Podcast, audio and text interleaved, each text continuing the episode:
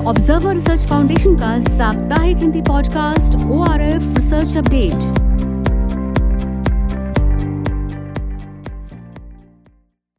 नमस्कार, यह ओ R F Hindi का साप्ताहिक पॉडकास्ट और आप सुन रहे हैं O R F research update आपके साथ मैं हूँ स्वाति अर्जुन और आज के एपिसोड में मेरे साथ हैं Gautam Chikermane Gautam observer research foundation में वाइस प्रेसिडेंट के तौर पर काम करते हैं और अंतर्राष्ट्रीय और भारतीय आर्थिक नीतियों से जुड़े विषयों पर रिसर्च करते हैं।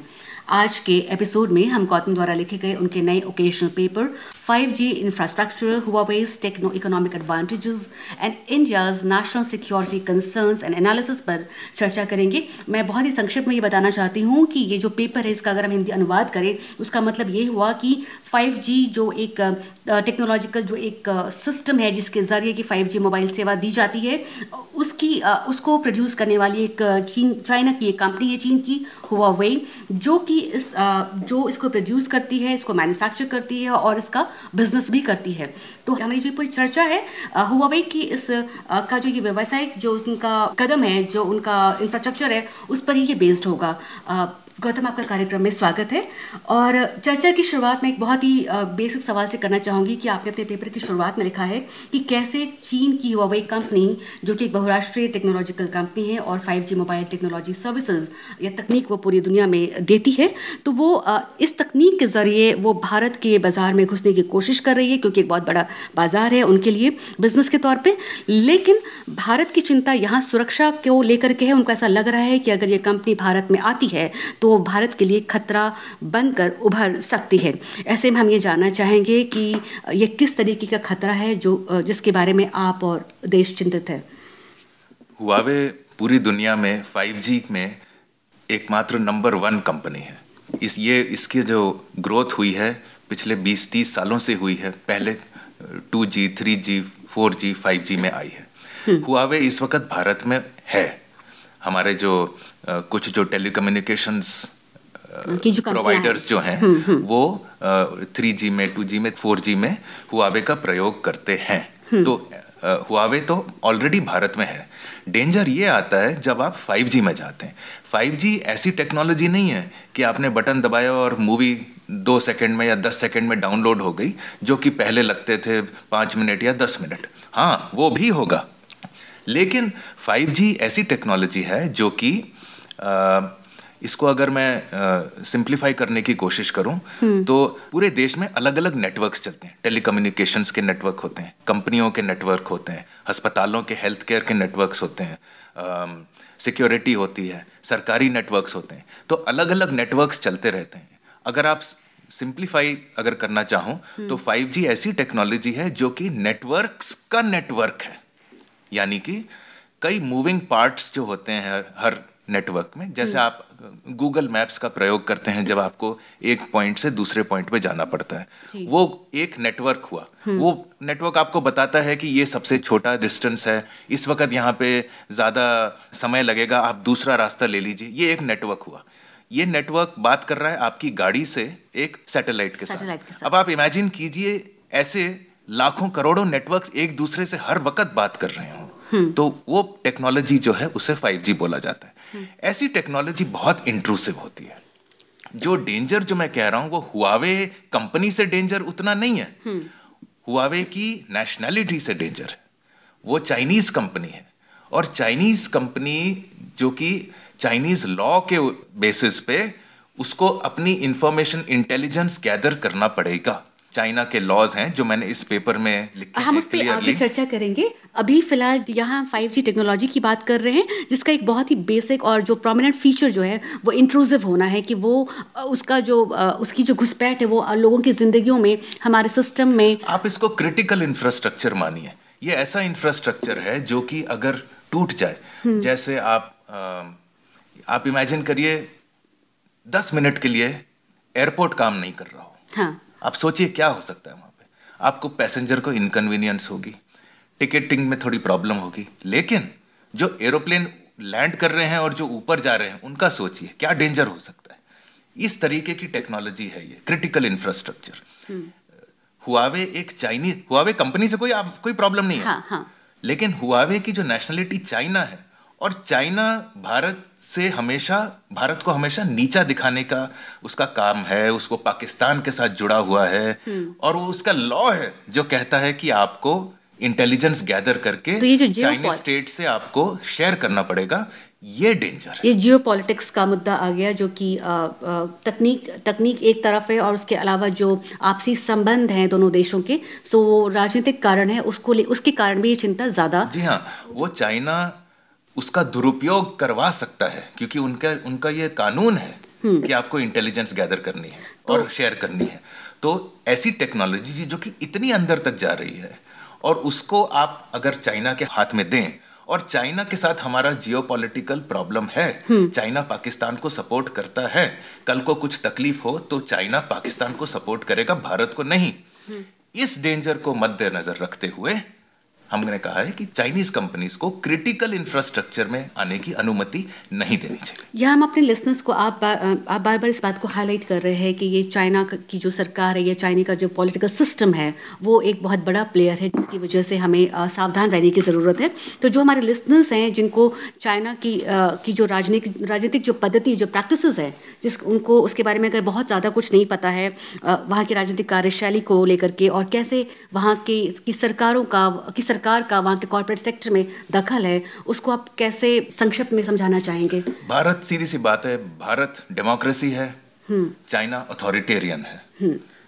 चाइना के अंदर आप क्रिटिकल इंफ्रास्ट्रक्चर नहीं दे सकते कोई भी कंपनी नहीं दे सकती। गौतम आपके साथ ये चर्चा हम आगे भी जारी रखेंगे। फ़िलहाल हम इस कार्यक्रम में ले रहे हैं एक छोटा सा ब्रेक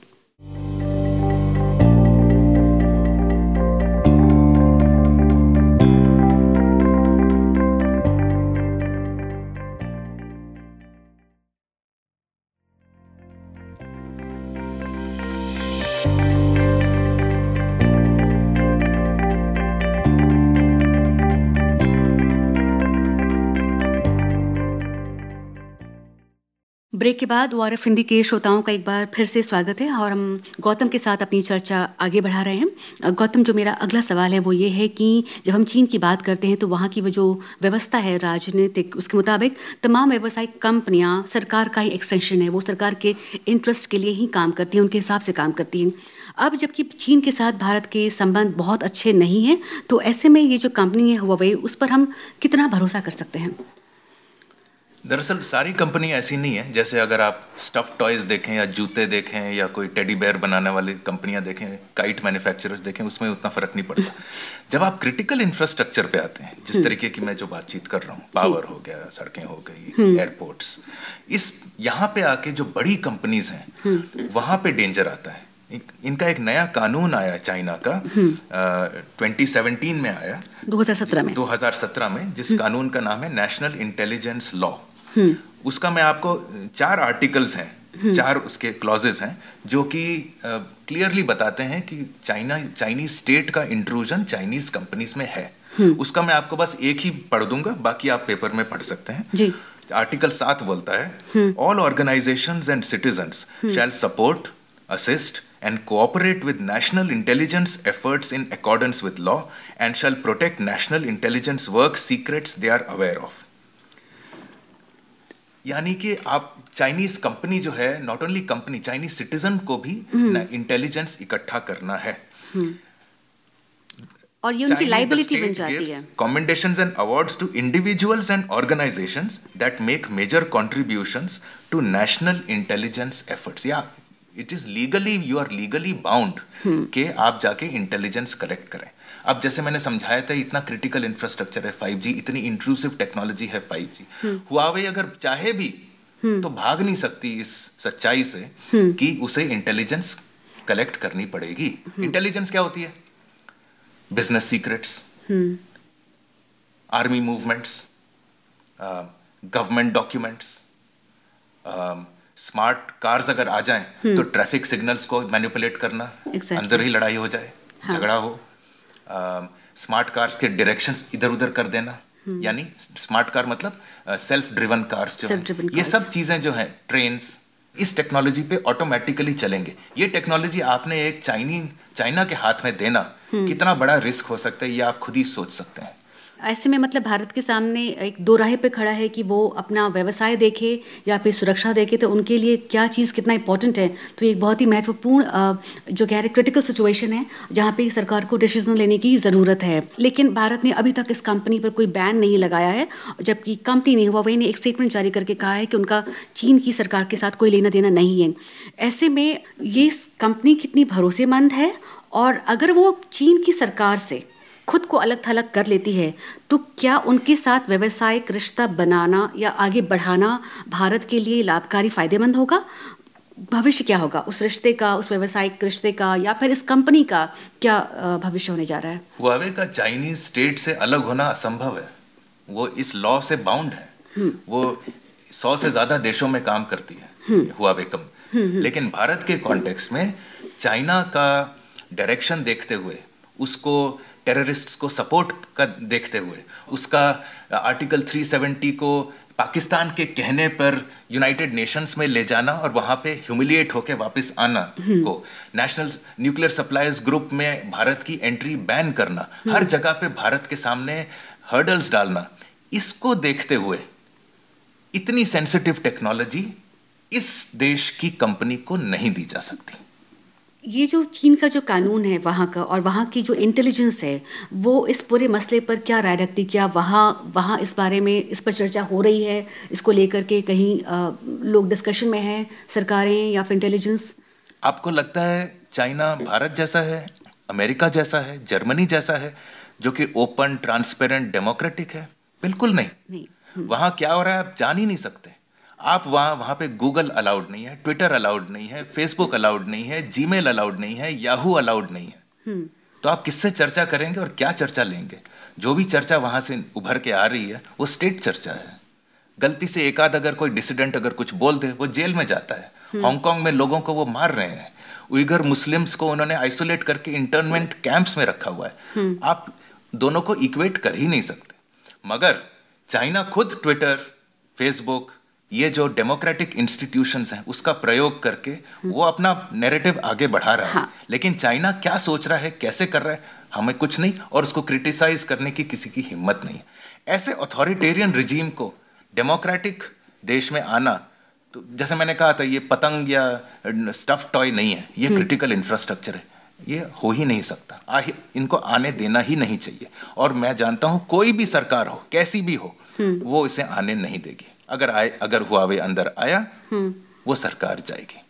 भारत के साथ जो रिश्ता है चीन का वो हम अच्छी तरह से जानते हैं और समझते हैं लेकिन ये जो पूरा मसला हमने पहले सवाल में मैंने आपसे पूछा इसके पहले वाले सवाल में कि कि चीन के अंदर इस पर किस तरीके का डिस्कशन हो रहा है वहाँ लोग किस तरह की राय बन रही है सरकार में और या फिर इंटेलिजेंस में। भारत में इस पर आ, क्या चर्चा हो रही है? किस तरीके का माहौल बन रहा है?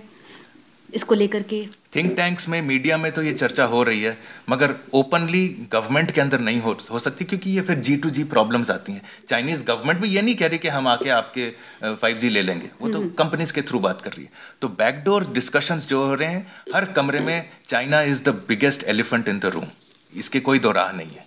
लेकिन अभी तक हमारी सरकार ने कोई टेंजिबल स्टेटमेंट नहीं लिया है कि 5G में अलाउ करेगी नहीं करेगी या सोचती रहेगी। हाँ तो हम हमने अभी तक कोई इसमें डिसीज़न नहीं लिया। मतलब ये अभी हमें हम सबको इस पर इंतज़ार करना चाहिए कि सरकार का अंतिम रुख इस पर क्या होता है वो क्या डिसीज़न लेती है ये वेट एंड वॉच हमें इंतज़ार करना चाहिए कि हमारी सरकार हुआवे को एंट्री ना दे। गौतम आपका ये paper infrastructure Huawei's techno economic advantages and India's national security concerns के शीर्षक से हमारे इंग्लिश वेबसाइट पर छपी है, जिसका हिंदी अनुवाद भी हम जल्दी पब्लिश करेंगे। इसलिए हम अपने श्रोताओं से ये निवेदन करेंगे कि अगर आप इस रिसर्च पेपर और अन्य पेपर्स व आर्टिकल्स को पढ़ने के लिए पढ़ना चाहते हैं तो आर हिंदी और इंग्लिश की वेबसाइट पर ज़रूर आएँ। आपका कार्यक्रम में शामिल होने के लिए बहुत शुक्रिया। और इसके साथ ही हम अपने कार्यक्रम के अंतिम चरण में पहुँच चुके हैं। उम्मीद करते हैं कि हमारे लिस्टर्स को हमारा आज का ये बेहद ज़रूरी पॉडकास्ट ज़रूर पसंद आया होगा। इसे हम अपने वेबसाइट पेज के अलावा, अपनी सोशल मीडिया हैंडल्स ट्विटर और फेसबुक पर भी शेयर करेंगे। और चाहेंगे कि हमारे श्रोता इस पॉडकास्ट को सुने और हमें अपनी राय ज़रूर दें। वो चाहें तो हमें हमारी मेल आईडी पर भी पत्र लिख सकते हैं।